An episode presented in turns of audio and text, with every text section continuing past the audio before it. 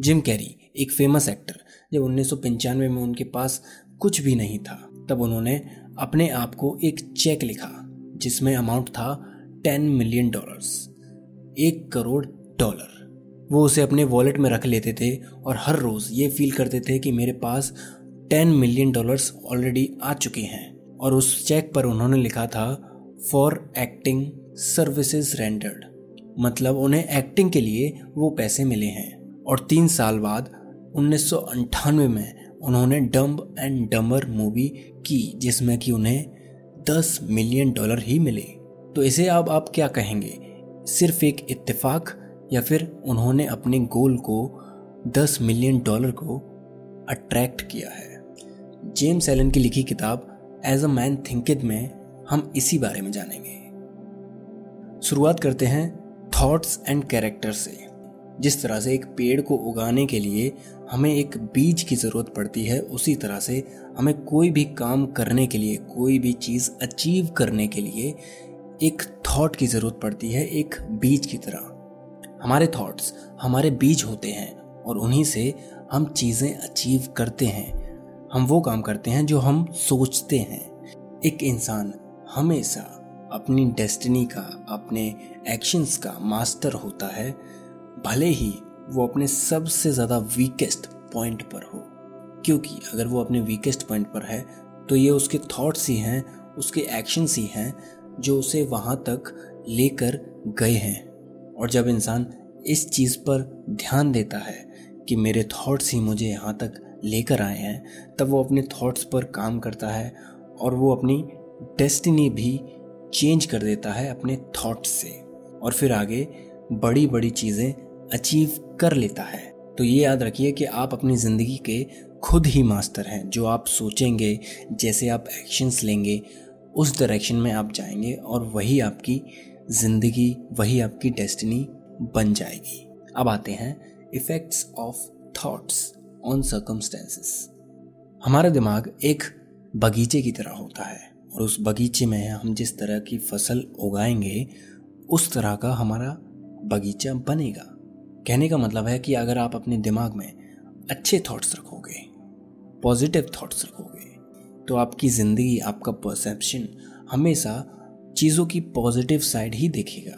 और अगर आप अपने दिमाग को एक जंगली बगीचे की तरह देखोगे तो आपके सर्कमस्टेंसेस ही आपकी ज़िंदगी को आगे बढ़ाएँगे, ना कि आप खुद उसे आगे लेकर जाओगे।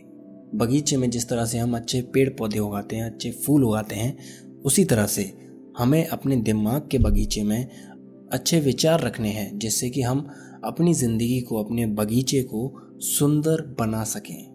ऑथर जेल जाने का एग्ज़ाम्पल देते हैं। वो कहते हैं कि जो लोग जेल जाते हैं, हो सकता है कि उन्होंने जेल जाने के बारे में कभी ना सोचा हो, लेकिन फिर भी वो वहाँ पे अपने आप को पाते हैं। ऐसा क्यों होता है?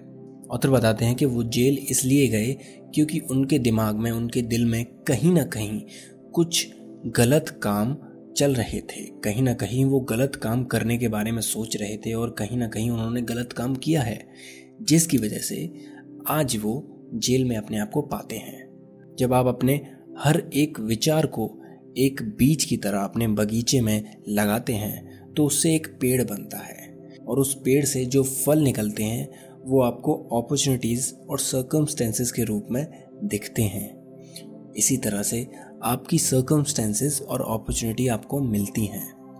अगर आप अच्छा बीज बोगे तो आपको अच्छे अपॉर्चुनिटीज़ अच्छे सर्कमस्टेंसेस मिलेंगे। और अगर आप एक घटिया बीज बोते हैं तो आपको उसी के हिसाब से अपना फल मिलेगा। और अगर आपने आम की गुठली अपने बगीचे में लगा दी है तो आप उससे ये एक्सपेक्ट नहीं कर सकते कि आपको आलू मिलेंगे। अब ऑथर यहाँ पर एक खूबसूरत सी चीज़ कहते हैं। वो कहते हैं कि इंसान अपने सर्कमस्टेंसेस को बदलने में हमेशा लगा रहता है, ना कि वो खुद चेंज होने के बारे में सोचता है, ना कि उसके बारे में जो वो बनना सच में चाहता है।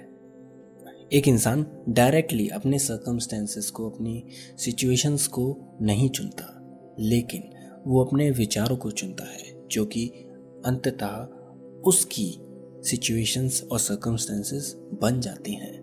अब आते हैं effects of our thoughts on body and health हमारा शरीर हमारे दिमाग का एक सर्वेंट होता है। उसका एक नौकर होता है। जैसा हमारा दिमाग हमारे शरीर को बोलेगा, वैसा ही हमारा शरीर करेगा। अगर हमारे दिमाग में कोई चीज़ कॉन्शियसली या फिर अनकॉन्शियसली है, जो कि बहुत अनहेल्दी है तो हमारी बॉडी उस पर एक्ट करेगी और इसके रिज़ल्ट में हमें मिलेंगी बीमारियाँ और एक अनहेल्दी बॉडी ऑथर यहाँ पर यह भी कहते हैं कि जो हमारे डर के विचार होते हैं, वो एक इंसान को उसी तेज़ी से मारते हैं, जिस तेज़ी से एक गोली उसे मारती है। और आजकल तो लोगों के विचार ही उन्हें जीने नहीं दे रहे हैं। आप चाहे जितनी डाइट बदल लीजिए, आप चाहे जितना अच्छा खाना खा लीजिए, अगर आपके विचार अच्छे नहीं हैं उनके साथ तो आपका शरीर भी आपका साथ नहीं देगा, और वो जैसा है वैसा ही रहेगा। आपने शायद ये चीज़ नोटिस की हो, कुछ यंग लोगों का चेहरा, कुछ जवान लोगों का चेहरा भी कुछ बूढ़े लोगों जैसे लगने लगता है। ऐसा क्यों होता है? ये उनके विचार ही हैं जो उनके शरीर के साथ खेल रहे हैं, जो उनके शरीर को बना रहे हैं या फिर बिगाड़ रहे हैं। अब आते हैं थॉट्स एंड पर्पस पे।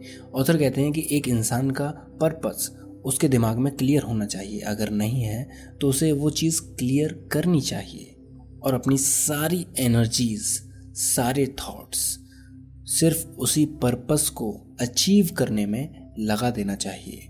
उसे एक सीधा रास्ता बनाना चाहिए अपने गोल को अचीव करने के लिए पर्पस को अचीव करने के लिए और उसे सीधे सीधे चलना चाहिए। उसकी सबसे बड़ी ड्यूटी होनी चाहिए अपने पर्पस को फुलफिल करने की। उसे अपने दिमाग को इधर उधर जाने से बचाना है, दूसरे डिस्ट्रैक्टिंग थॉट से बचाना है।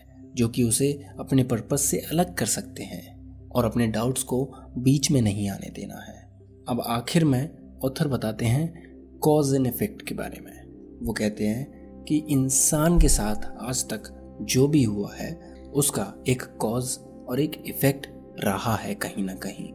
मतलब किसी भी चीज़ के होने के लिए उसका एक कारण होता है। अब ऑथर यहाँ पर रिलेशन बताते हैं एफर्ट और रिज़ल्ट का। वो कहते हैं कि आपके एफर्ट्स जितने ज़्यादा ताकतवर होंगे, उतने ही बड़े, उतने ही अच्छे रिजल्ट्स आपको मिलेंगे। ताकत, चीज़ें, प्यार, पैसा, गाड़ी, घर, ज्ञान, ये सारी चीज़ें आपके एफर्ट्स पर डिपेंड करती हैं। आप कितना एफर्ट किसी चीज़ को पाने के लिए लगा रहे हो, कितना एफर्ट कर रहे हो, उसी से डिसाइड होगा कि आपको कितना मिलेगा। इसी से आपके डिजायर्ड रिजल्ट्स आपके थॉट्स एक्चुअल में मैनिफेस्ट हो पाएँगे। तो ये थी summary as a man thinketh थी अगर आपको हमारा पॉडकास्ट पसंद आता है तो प्लीज़ हम एप्पल पॉडकास्ट और स्पॉटिफाई पर एक फाइव स्टार रेटिंग देना ना भूलें। और ऐसी समरीज आगे भी सुनते रहने के लिए, देखते रहने के लिए आप जिस प्लेटफॉर्म पर भी आप हमें देख रहे हैं या फिर सुन रहे हैं उस पर हमें फॉलो या फिर सब्सक्राइब कर लीजिए। तो अगले हफ़्ते फिर मिलेंगे। तब तक के लिए अपना ख्याल रखें और सीखते रहें।